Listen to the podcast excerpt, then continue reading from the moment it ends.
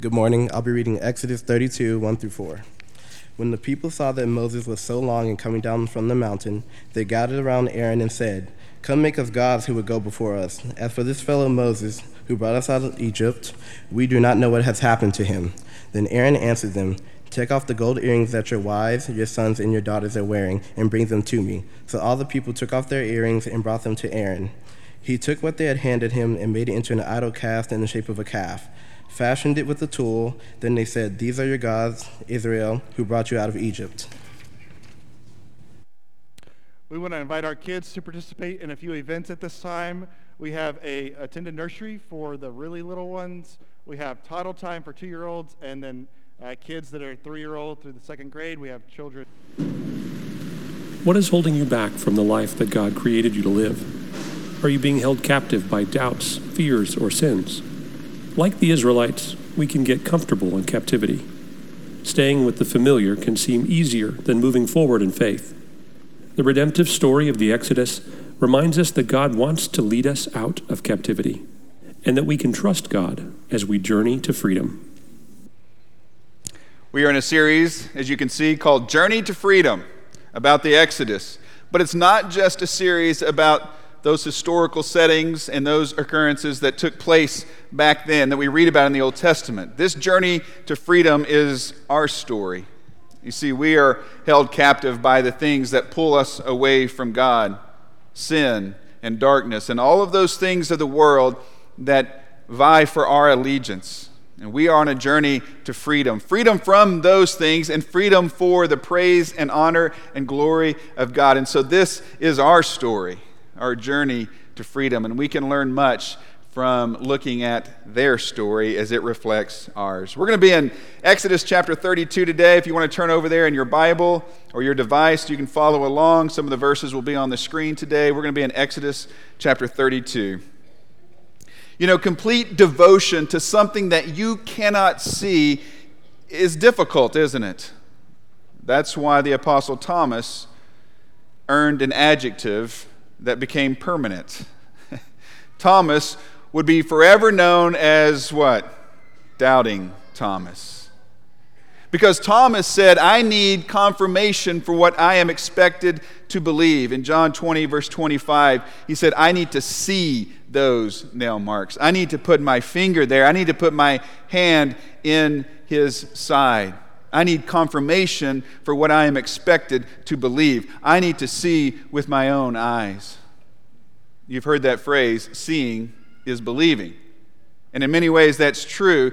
And the inverse can also sometimes be true. Not seeing so often is not believing. It becomes difficult to believe in a God that we can't see with our natural eyes. It becomes sometimes a challenge for us to know and to believe that the hand of God is at work in this dark world when we can't see that hand. To know that the fingerprints of an invisible God are visible in our world. A couple of weeks ago, I decided to go to the eye doctor. It was finally time. I, I can't see. I had LASIK a long time ago, but that's faded or whatever it does. So I decided, you know, I need to go see. Went to the eye doctor and I said, Doc, I can't see the faces of the people I'm preaching to. He said, Well, really, is that a problem? And I thought, you know, you make a good point. you must have visited our church before. He said, Oh, you mean you can't see the people who are saying amen when you preach? And then I just started laughing. I want to see them when they fall asleep. That's what I want to see. No, actually, most of that conversation didn't go down that way, but I did tell him I needed to see the people's faces that I'm preaching to. And so he did all the tests that they do at the eye doctor. And, and basically, what he said is, At your age, that's never a good way to start. at your age and then how your eyes are with this astigmatism you have, he said, you can't have it all if we're going to go with contacts.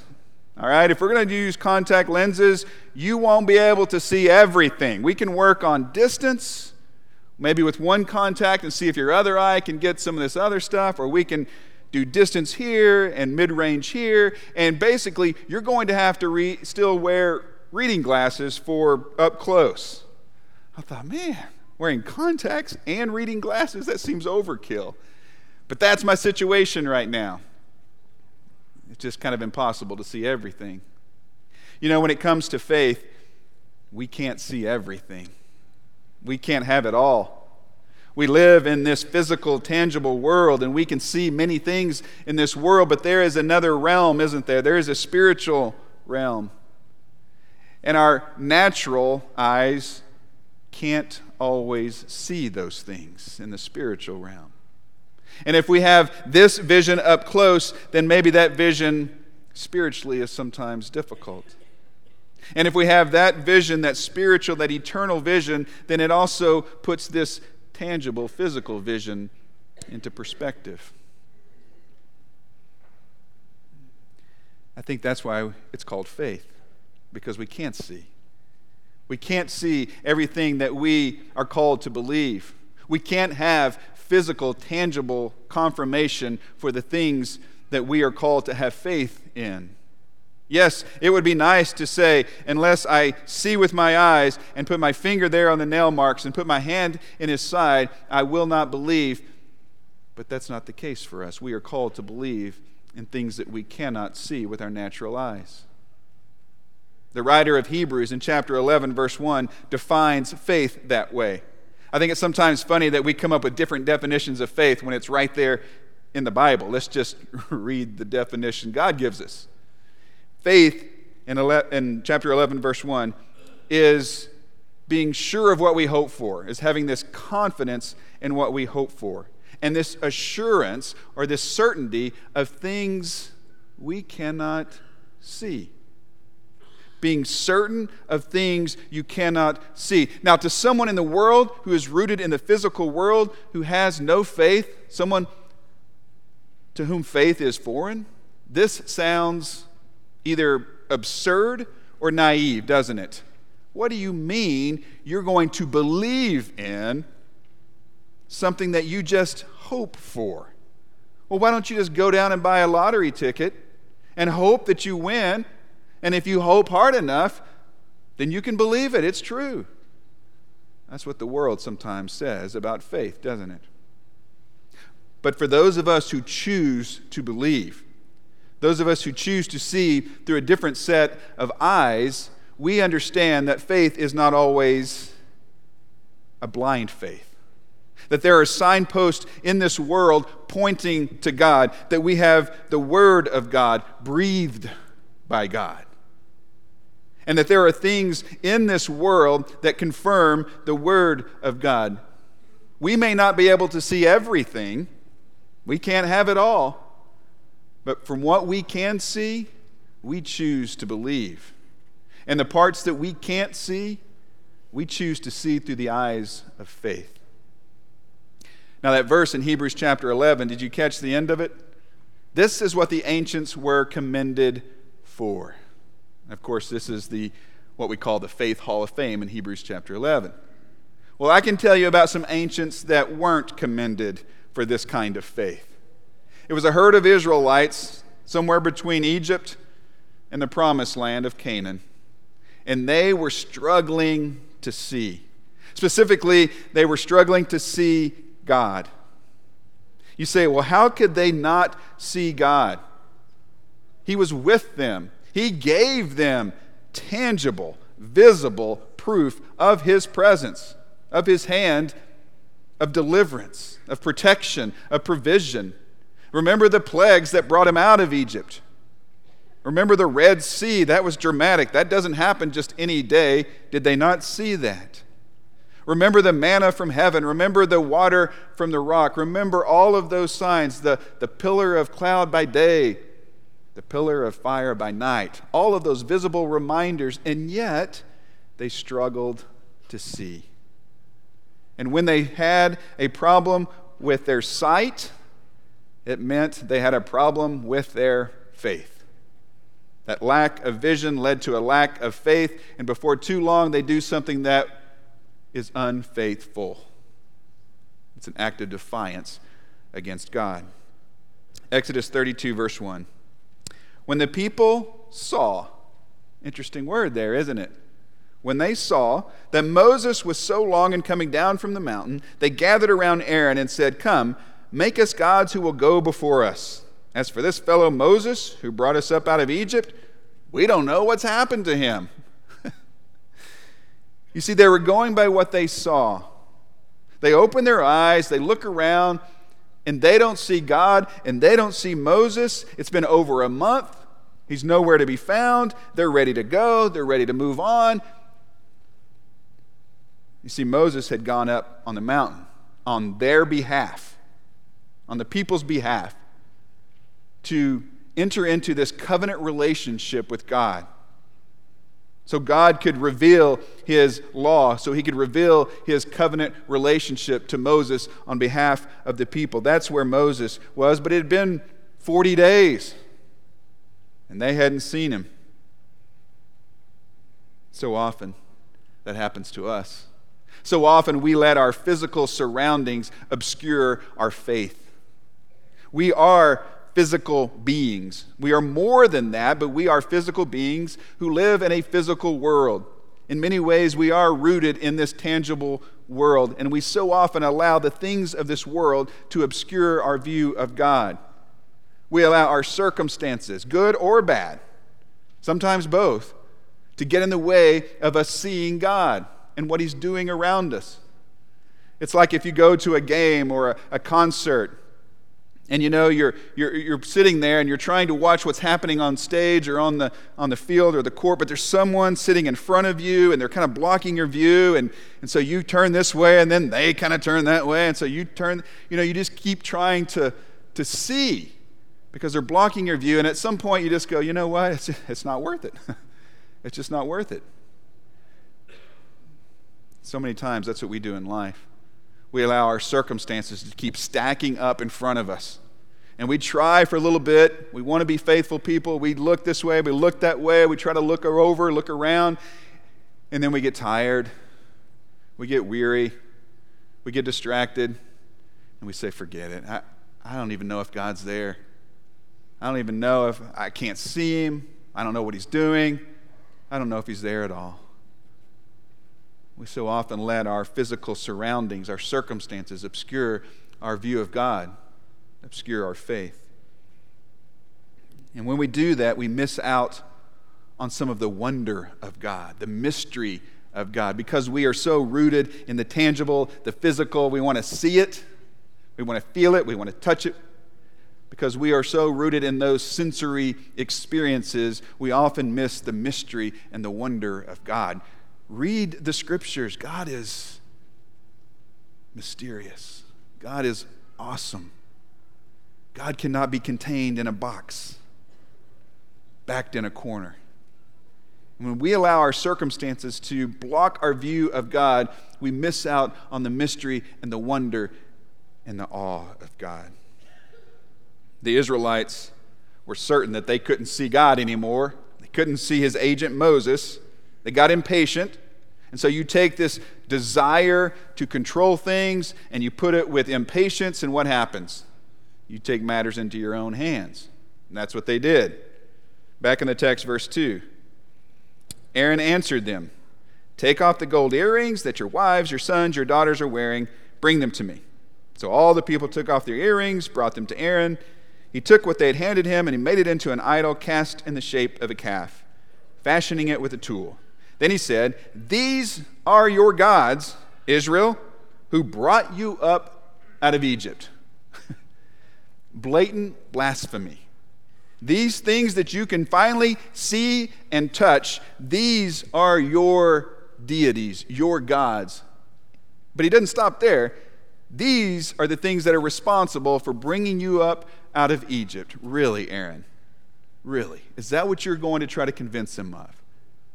Well, it doesn't take much convincing because they're ready to believe because they want a God they can see. Don't miss the tragic irony here.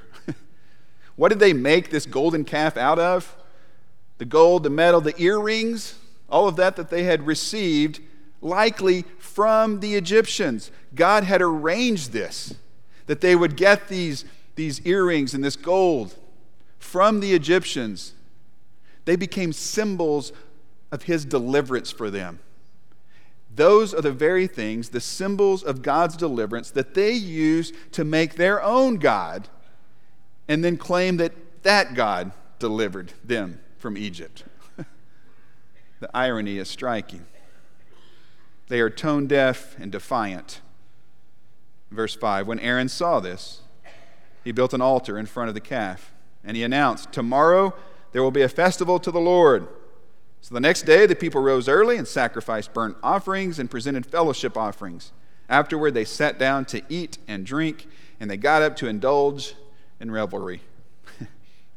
While Moses is up on the mountain getting detailed instructions about the law and detailed instructions on how to build the tabernacle the very place where God would reside among his people, the very symbol of God's presence, while Moses is learning about building the tabernacle, his people are at the base of the mountain having their own building project.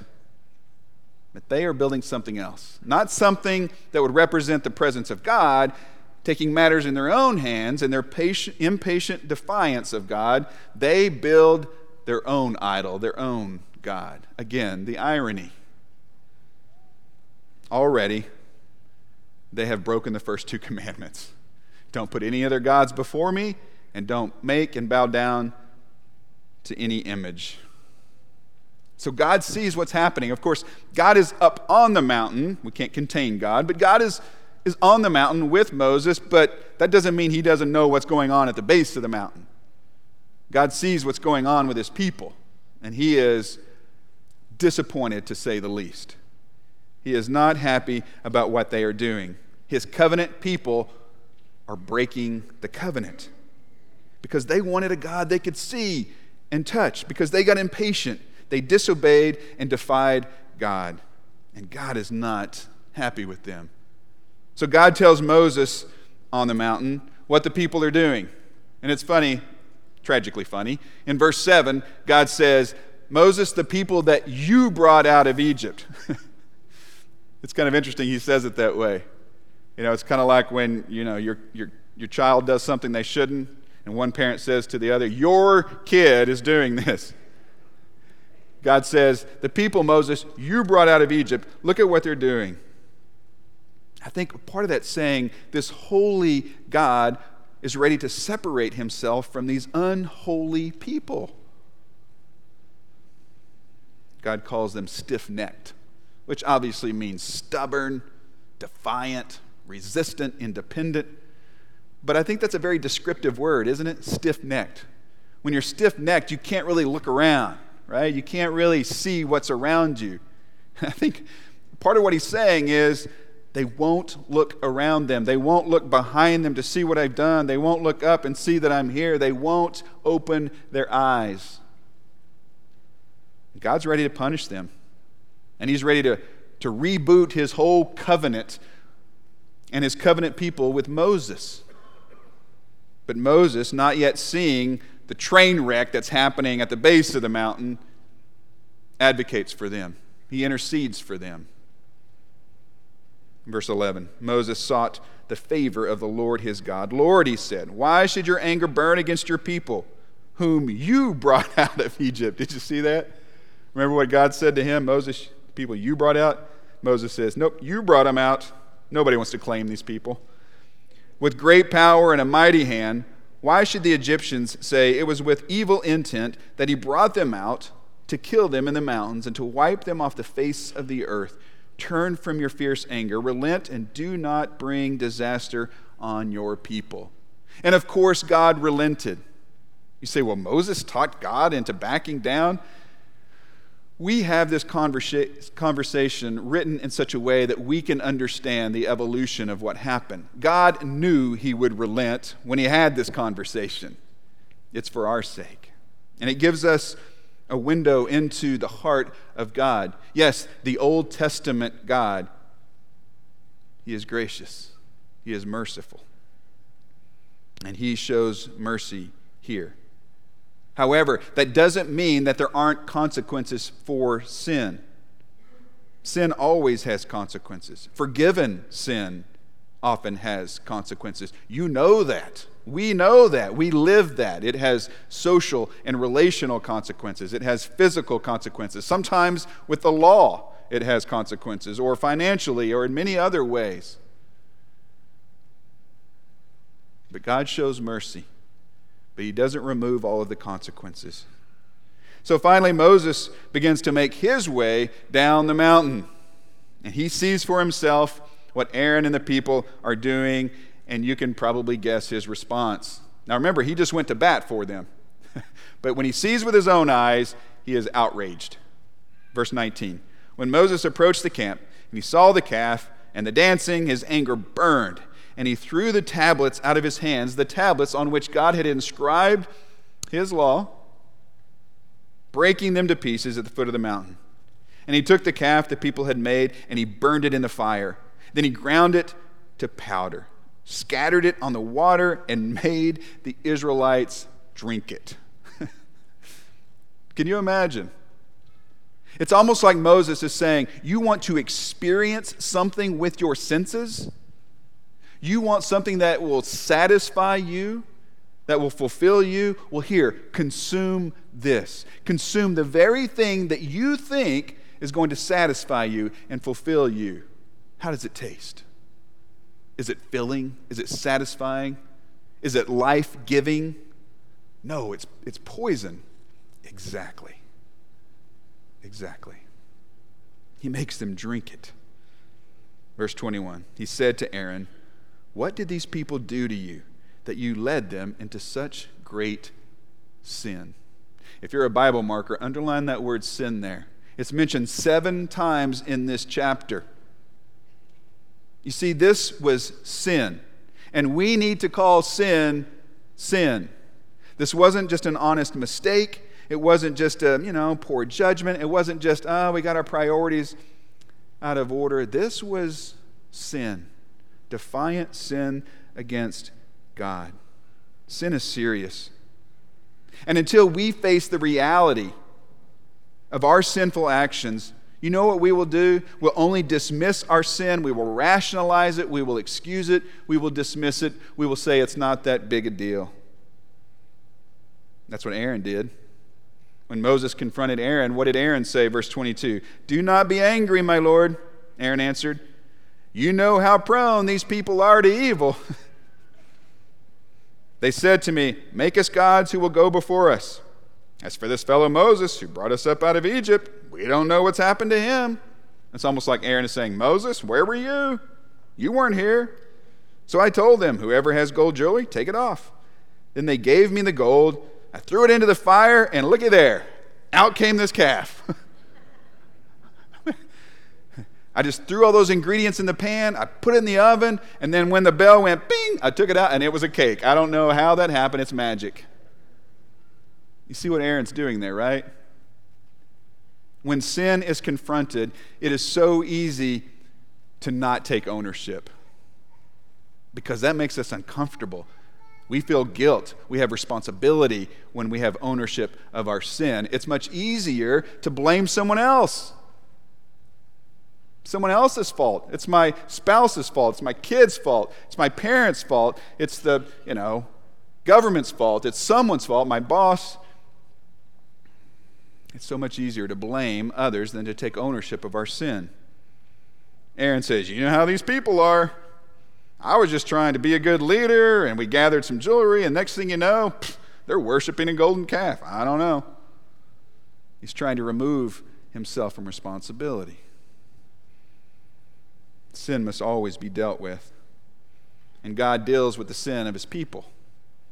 Moses intercedes again, maybe after a timeout, after counting to 10.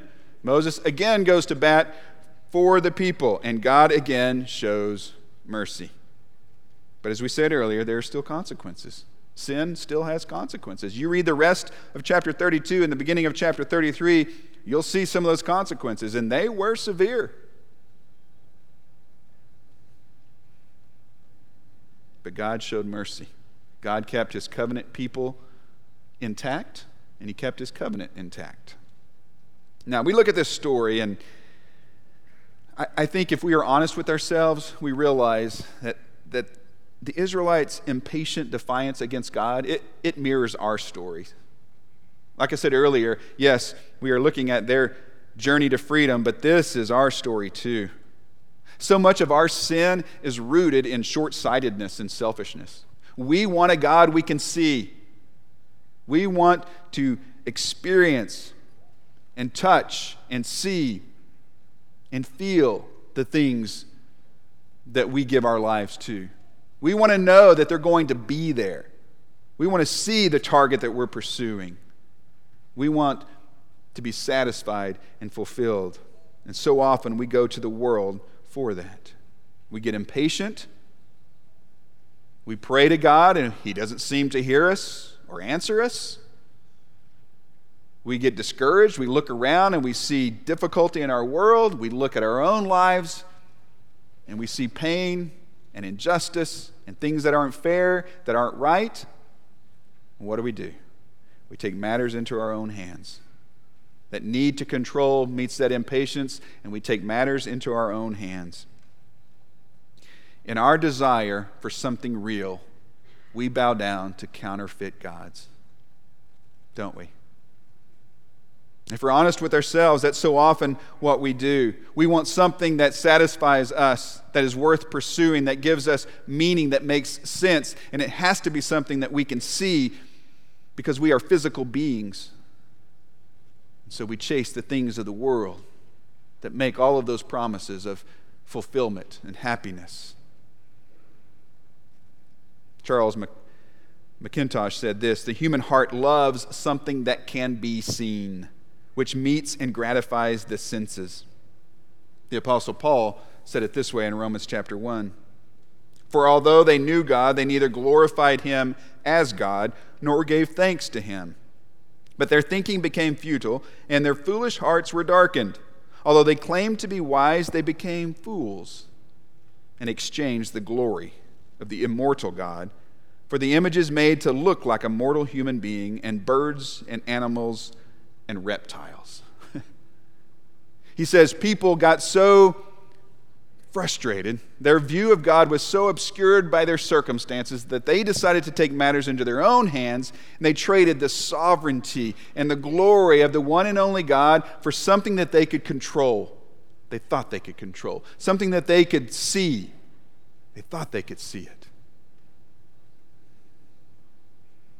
And while probably none of us is bowing down to a bird or reptile. Trust me, I will never bow down to a reptile, especially a snake. None of us is probably bowing down to a golden calf, but we have our idols, don't we? They're there. If we're honest with ourselves, this world is full of them. Things that we can see and touch, things that promise fulfillment and satisfaction. And sometimes we build them ourselves. Sometimes we borrow them, like Israel did from the Egyptian pagan god of the, of the bull. And then, unfortunately, all too often, we certainly bow down to them. And so let me ask you what idols have captured your heart? Again, this is a time for honesty, self reflection. What idols have captured your heart? You see, God works in the spiritual realm that overlaps with the physical realm, but it's so often difficult to see him, to see what he's doing. He offers and promises peace, but how do you see peace, right? It's hard to kind of nail down. God offers forgiveness, and I know the effects of forgiveness, and I can see some of that down the road, but how do you see forgiveness? God offers salvation. Again, how do you see that? How do you quantify salvation? I need something I can experience with my senses we get impatient. And so we start building and borrowing and bowing down to the idols of this world. We bow down to the altar of success and money and materialism. We worship instant gratification and entitlement. We chase after things like winning and working and achieving and producing and the praise of people. We bow at the altar of materialism and nationalism and consumerism and so many other isms. We build altars that are bigger and better and brighter and more beautiful. We worship pleasure and famous people sometimes and self promotion. These things make promises to us that they will give to us, but they only take from us. We consume and are consumed by content in this world, oftentimes on our little devices. So much content, entertainment, social media, all of those things. Those things promise something. The, the status that we seek, it promises something. The bigger house, the nice cars, the, all of that stuff. And, and many of these things aren't inherently bad. But how often do we bow down to these things? And we look to these things as our gods if we're honest with ourselves. The things where we find meaning and identity and satisfaction and fulfillment and purpose. What idols are capturing your heart right now? I can assure you, they promise to give to you, but they will only take from you. You know, sometimes one of our idols is, is unexpected.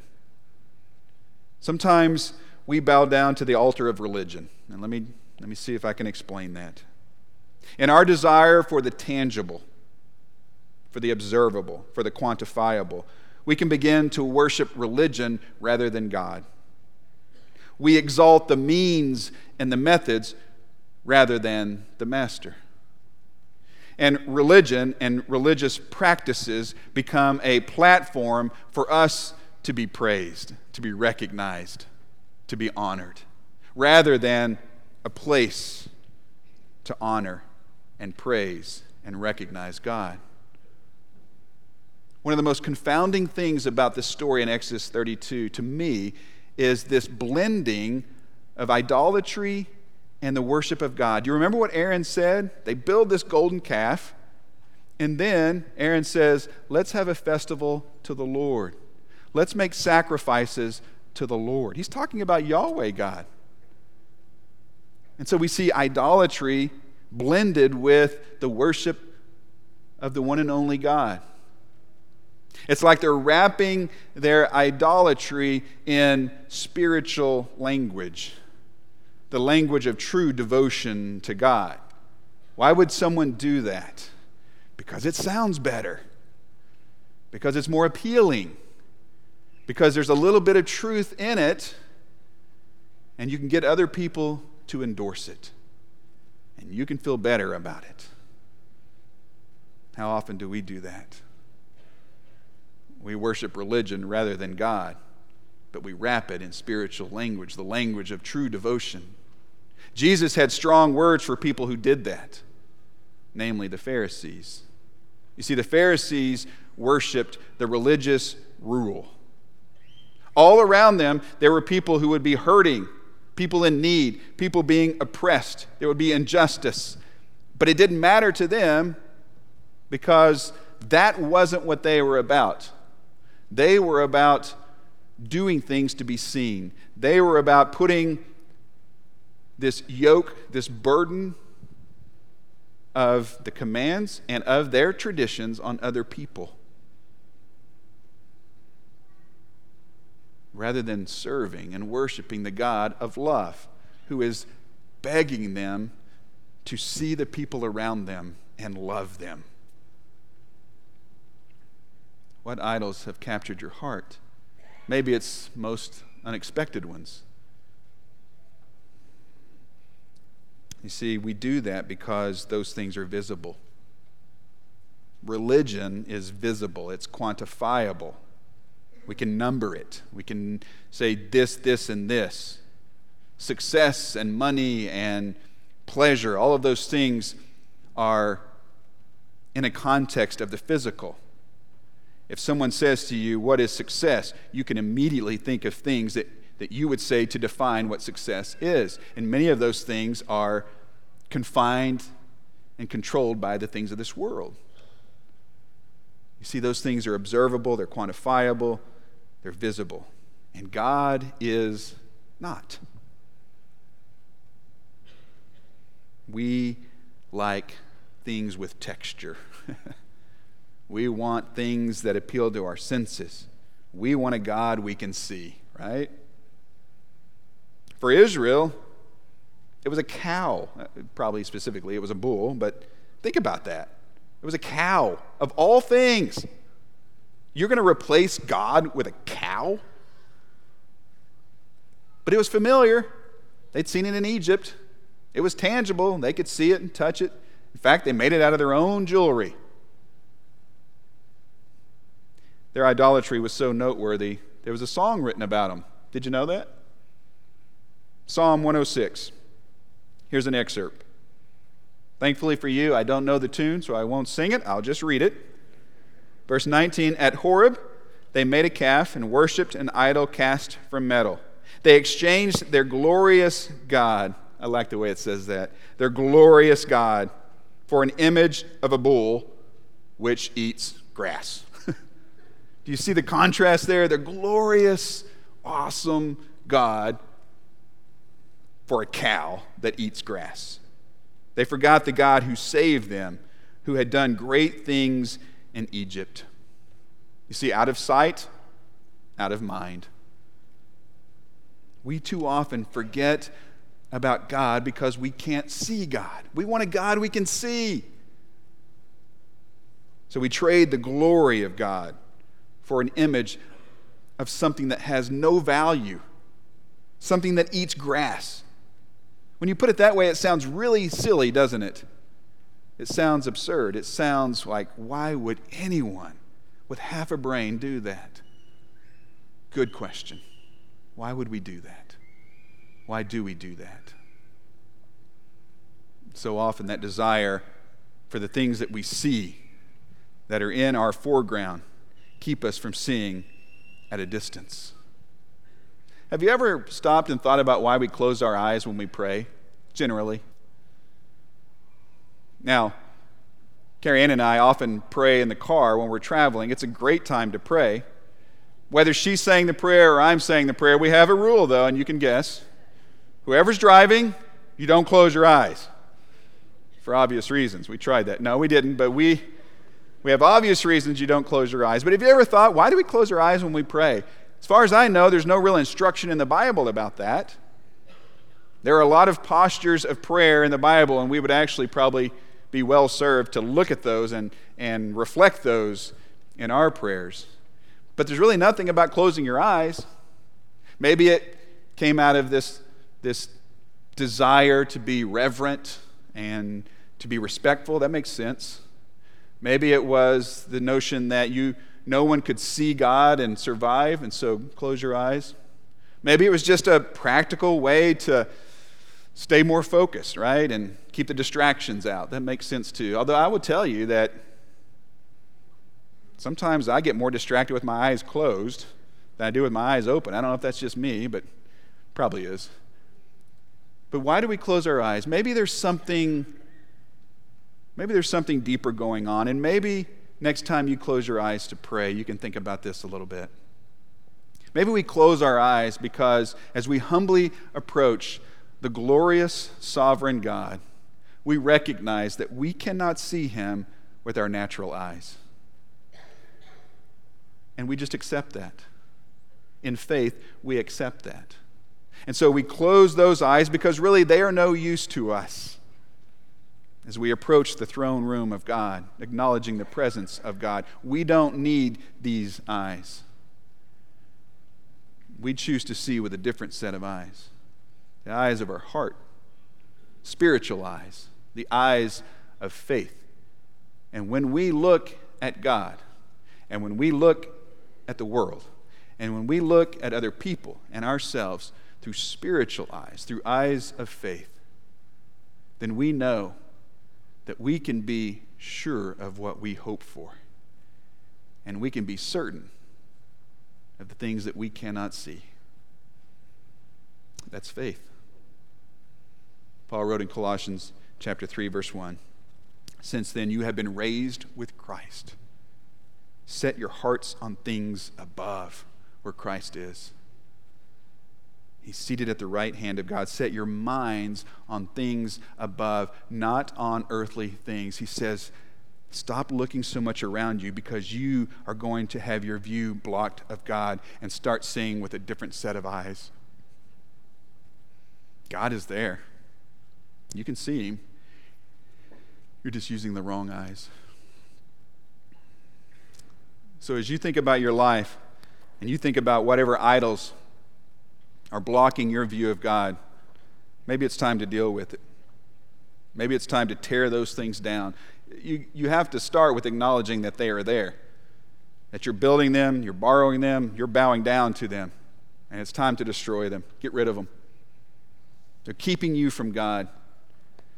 And by pledging your allegiance to those things, you are saying, like Aaron said falsely, that this is the God who's delivering us that these things are where I find my identity and my purpose and my meaning in life.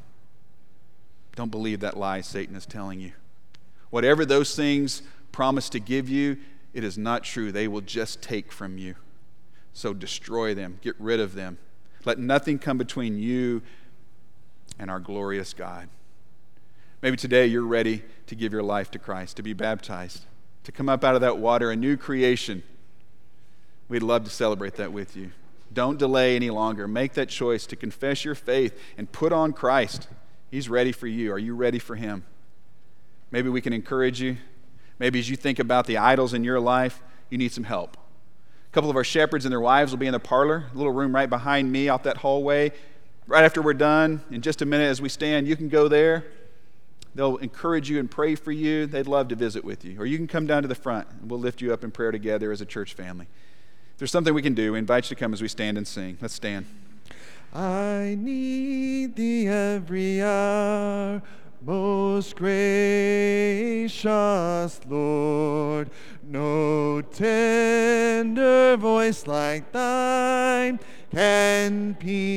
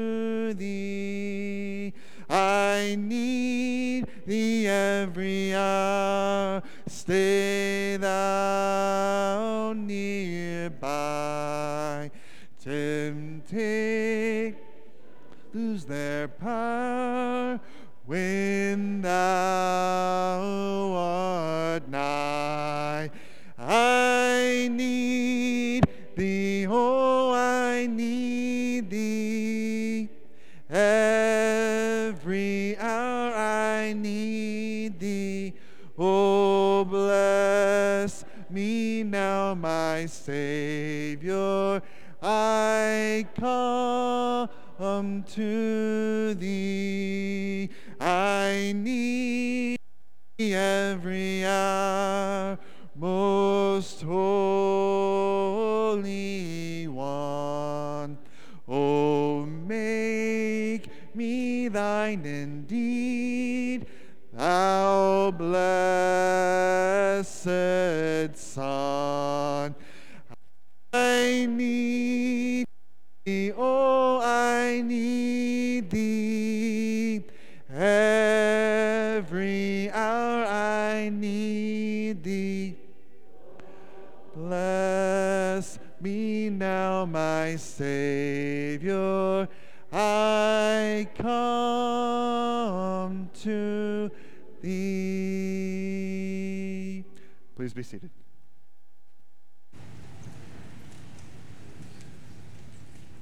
pray.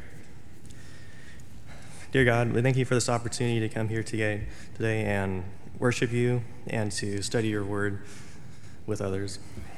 We thank you for the encouragement it is just to be here with other Christians and to fellowship together. Please be with all those who are sick or have other medical, medical reasons that they can't be here. Please help them to heal soon, and please be with the doctors who are taking care of them. Please help them to be able to come back here soon so they can be with us